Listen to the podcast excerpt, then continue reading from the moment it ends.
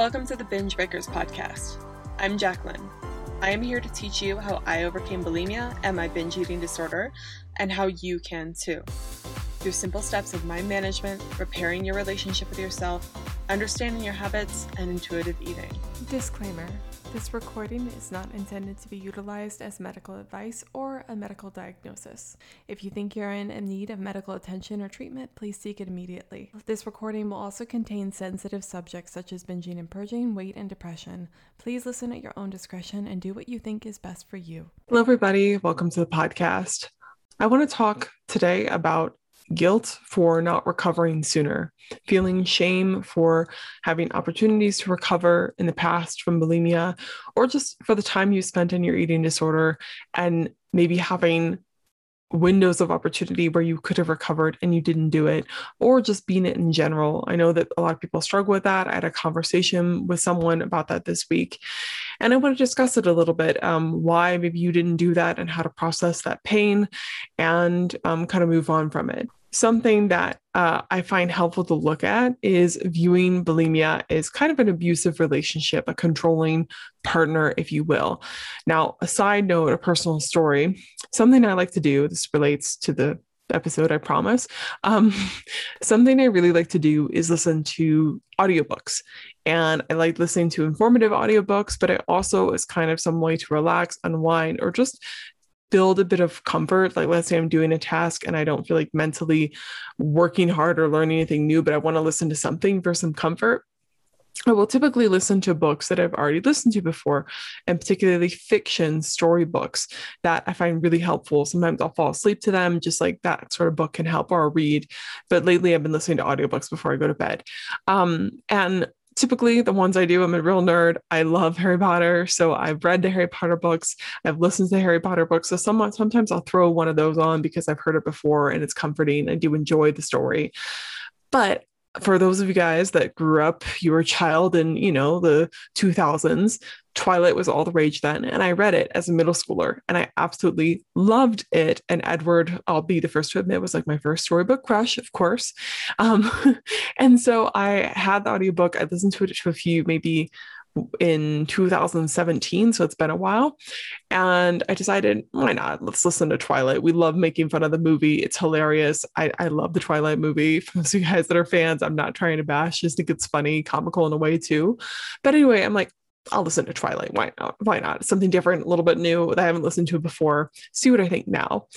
And I was appalled at how controlling and abusive Edward was. It's like a horrible abusive relationship. I'll just come out and say it. Edward is this psycho. You know, not only is he like way older than her, but um, he's also just like doesn't he controls her. He doesn't let her think for herself.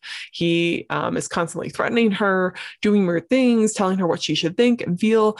It's weird on so many levels. And I can't believe I didn't pick up on that as a middle schooler, but of course I didn't because I was, um, you know, a little bit more naive. I was younger. I just thought that having a relationship was something good. I was insecure. All those reasons why I could have gotten swept up into an abusive relationship. And no shame to Stephanie Meyer, but Edward, I think, is definitely not a healthy partner to have. And when I was thinking about this, I was also thinking about bulimia and I was thinking about how Bella, stays in this abusive relationship with Edward, becomes obsessed with Edward. Edward becomes her world quickly. And of course, this is a storybook, this isn't real life. But I think that that can happen really quickly in bulimia and just in abusive relationships in general. You feel like even though you know there are problems, even though like Bella, constantly scared of Edward, doesn't like everything he does, gets angry at sometimes when he's controlling of her, but she doesn't speak up for herself. Why? Because she thinks that the benefits outweigh the cons. She thinks that Edward is the most amazing thing that she will ever have. And she, and I mean, he is a vampire, so I get that eternal life, all that sort of stuff. Yeah. Um, but she really does. She thinks she can't do any better. She thinks that it's everything she's going to have. So of course she puts up with it. And I think bulimia or eating disorders in general, I always compare them when I'm coaching people or in my program. You'll know that there's a theme. That's why I say my program is breaking up, break up with bulimia program, because it's like it's this relationship, this abusive relationship, and you think it is your world, you think that it is helping you, you think that it is the only thing that really makes you happy, that makes you feel better, that makes you feel okay, or you just think that it is actually bad, but you don't think you have the power to leave it for various reasons, that is generally why you stay. And in abusive relationships, not always, I'm not, you know, there are different definitely nuances in abusive relationships. Sometimes like you actually physically cannot leave because the abuse is so bad. There's there's lots of things there. So hopefully you guys that are maybe have been in part of those relationships that don't see what i'm saying hopefully that's making sense. But in abusive relationships a lot of times it comes from the people believing in some shape or form that they cannot leave or they're never going to do any better. It preys on your insecurities. And bulimia is very much similar to the Edward Bella relationship or any other abusive relationship.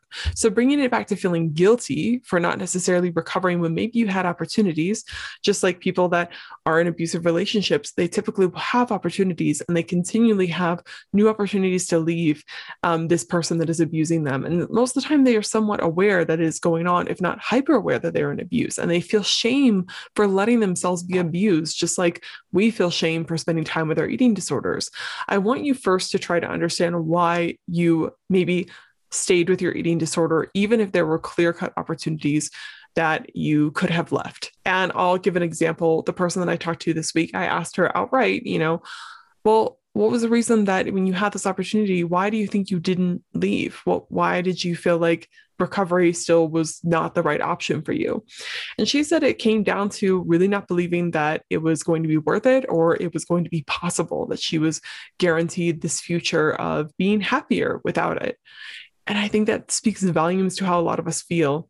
A lot of times when I was, first of all, when you walk into an eating disorder, you don't think, oh, I'm I'm super excited to ruin my life. I'm super excited to have um, this relationship with food that's never ever normal again, and then I can never think clearly about it, and then I constantly want to binge and purge or cope with food.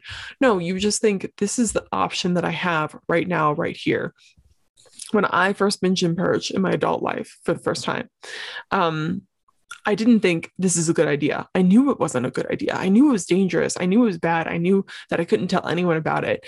But the reason that I did it was because I thought this is my only option. My weight had been yo yoing for years and I was constantly losing weight, gaining weight, losing weight, gaining weight. I already, my, my self esteem was in the gutter. And then I had just lost a bunch of weight and I had just binged on accident. And then looking at myself, I felt like even though this isn't the best option, we cannot control ourselves. This is the only way we can monitor our food intake. This is the only way we can maintain our weight. That's legitimately what I thought. I was backed into a corner and I felt like that was my only option. And that's why I fell into it. And then things escalated from there. And there were opportunities where maybe I could have recovered, but I felt like I didn't have the strength. I didn't have the self control. I didn't have the willpower. I didn't have whatever it is I thought I needed to recover. I felt like it wasn't there for me. So I want to invite you firstly to understand well, why didn't you do that? Of course, there was a choice at that time, but probably not a choice you felt like you had. You could have done it, yes, but you coulda, woulda, shoulda, right? You didn't do it and you didn't do it for certain reasons one, there's no sense in regretting it because you can't really change it anyway. But then also, you probably made that choice because you thought ultimately it was the best option you had. Maybe it wasn't the most rational decision ever, but it was that decision. Maybe it was from built from false beliefs, but it was what you believed at the time. There's no sense in shaming yourself for it when you really were doing the best you possibly could. Um, and I think it's good to have compassion for your older self when it comes to that I'm doing that a lot now as I'm going through places that I used to be bulimic at and kind of experiencing those memories. The other day when I walked into the grocery store, I saw the apple pies that they had there and I don't know why, but like I really like fruit pies. My mom always made them. Um, so that was definitely like apple pie from the grocery store was definitely a binge food for me. And I just it made me feel again nauseous. I'm like I can't have that, I, it, even though it looks like it could be tasty. Something about it revolted me, and I'm just trying to have compassion that that was my life. I used to binge on apple pies, and I could have maybe stopped doing that, but I didn't know any better, and that's what it was. So anyway, I think trying to look for okay, why didn't you do that? But then the other thing is like, let's say you've made peace with okay, we understand why we we were in it but that doesn't change the fact that we were in it for so long, that we could have recovered sooner, maybe, that we've lost time.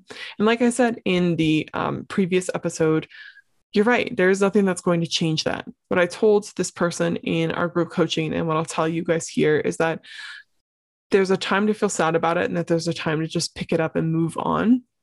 And what I've been doing is not trying to force myself to feel happy per se, but I've, uh, I've been allowing myself to feel sad when I notice the times when I think about that I've lost to bulimia.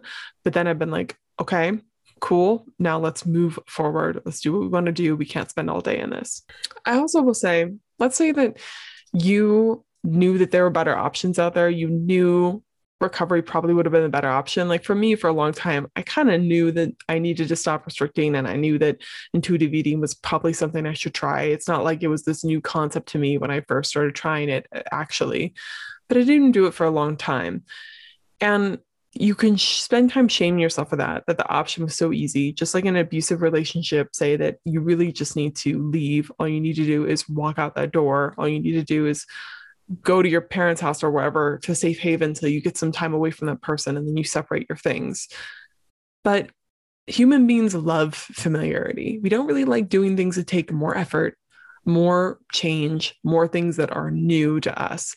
Things that are foreign, we don't really like. So even if you didn't have an ultimately good reason for staying all those years, even though I'm sure you probably did, you thought at the time that that was your option, that was your only thing that you could have done.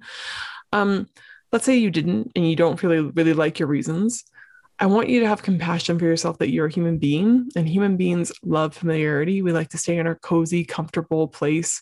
And a comfort zone is a comfort zone for a reason. It's easier, it takes less resistance to change, to just stay the same. It's something we're all really bad at. Um, and sometimes it's good. Sometimes it's good to just stay the same and be in a comfortable place. I'm not saying it's bad. You shouldn't be always throwing turmoil into your life. But I am saying that if you felt like you were in this for way too long, understand that a lot of people stay in things way too long, whether they're in an abusive relationship or not, whether they're in an eating disorder or not. It's human nature to get really caught into a rut of things. And it actually takes quite a bit of effort to change. And I will say this for those of you guys out there, you're listening to this podcast, clearly you were trying something to change it. A lot of people don't even consider that possibility and don't even want to attempt to try to change in any way. They don't even see it as a problem. So I just want you to understand how significant that is. Even if you never fully recover, and hopefully that didn't depress someone when I say that, you can fully recover. I believe everyone can. But let's say that you always, like the rules of normal eating, that book, she always says, I walk with a 1% undetectable limp with my eating. It's always like there's always a little something there. I'm almost normal, but not quite. Let's say you get there at least you tried. At least you changed and you made some improvement in your life. And I just want to point out that most people don't even try to change. They just get in their ways. They stay in the job that they first had and, and they don't necessarily like it. They aren't willing to change things up. They aren't willing to fail. They aren't willing to try. I'm not trying to shame those people for that, but I'm just trying to tell you how significant it is that you have tried to change in some sort of fashion. The fact that you're listening to this podcast means that you were trying to get some sort of help, you're trying to um, deviate from the norm of what your life is. That is huge. That takes a lot of effort and it's not always pleasant. It's kind of uncomfortable, honestly, to take a change, to like take a leap of faith. The people that work with me, the people that join my program, it is a leap of faith, right? You don't know what you're going to get. It's like scary. You're trying something new. You don't know if it's going to work. That takes so much discomfort for the brain to go through and it helps you, helps you grow. But there's a reason why a lot of people don't leave their eating disorders or their abusive relationships. I'm not saying that they like it, but I am saying that sometimes it feels easier to stay in the mess that you're in versus changing it altogether. It feels overwhelming. It feels like you can't do it. It feels too hard. It feels like you are just better off this way or you don't have the capability. So have some compassion for yourself there.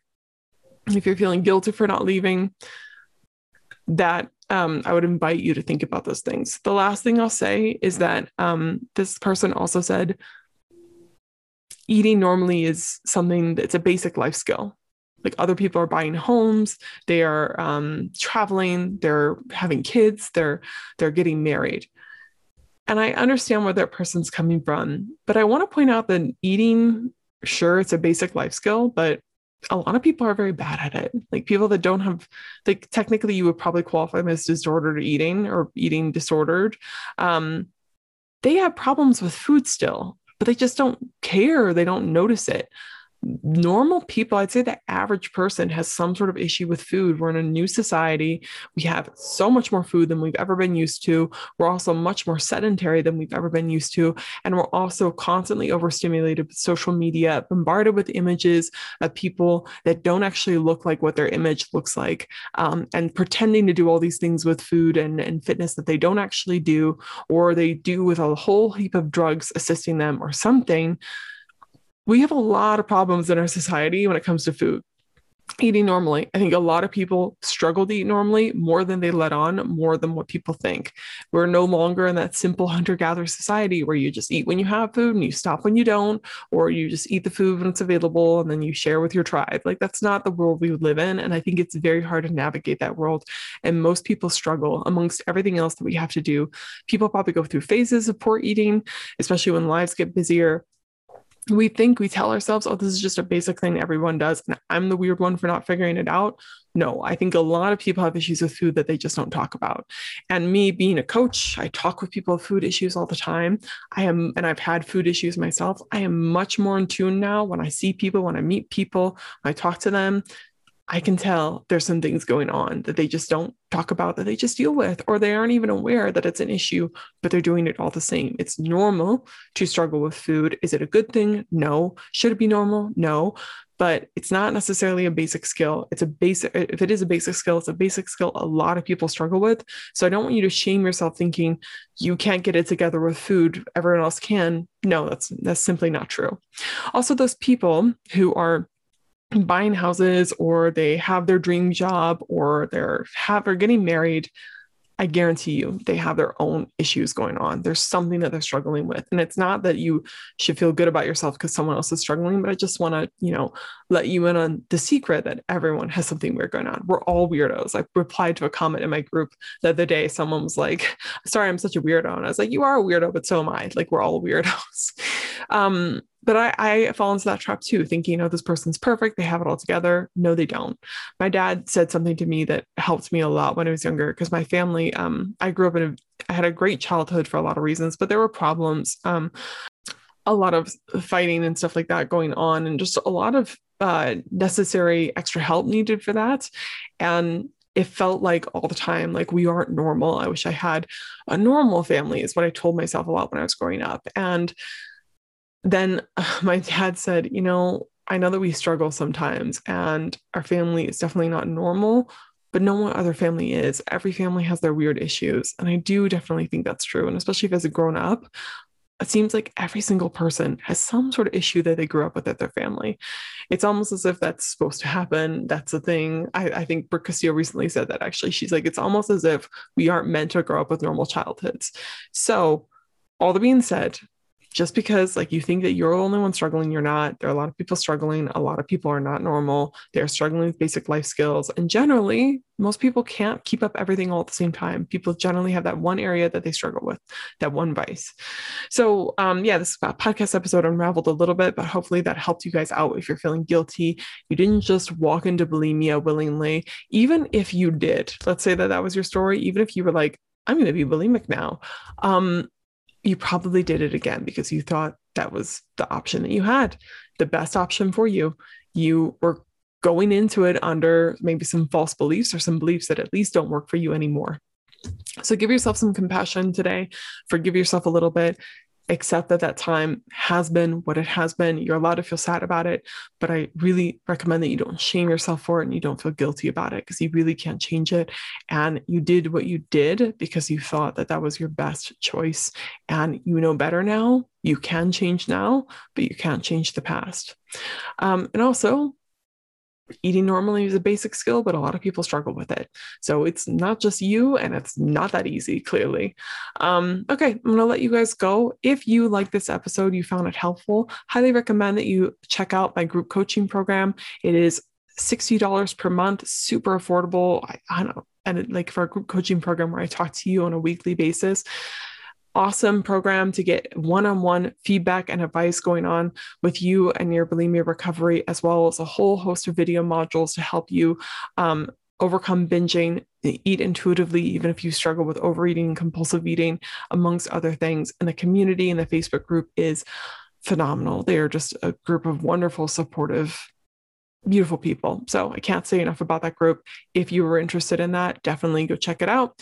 Also, if you were interested in more intense help outside of group coaching, you would like a private coach instead, you want someone to help you side by side, guide you weekly on your journey to recovery, I do offer one on one private coaching. I do have some availability right now. So you can just go to my website at bingebreakers.com for all that info and apply for the consult. We'll talk for about an hour, um, usually, and we'll talk about what's going on with you.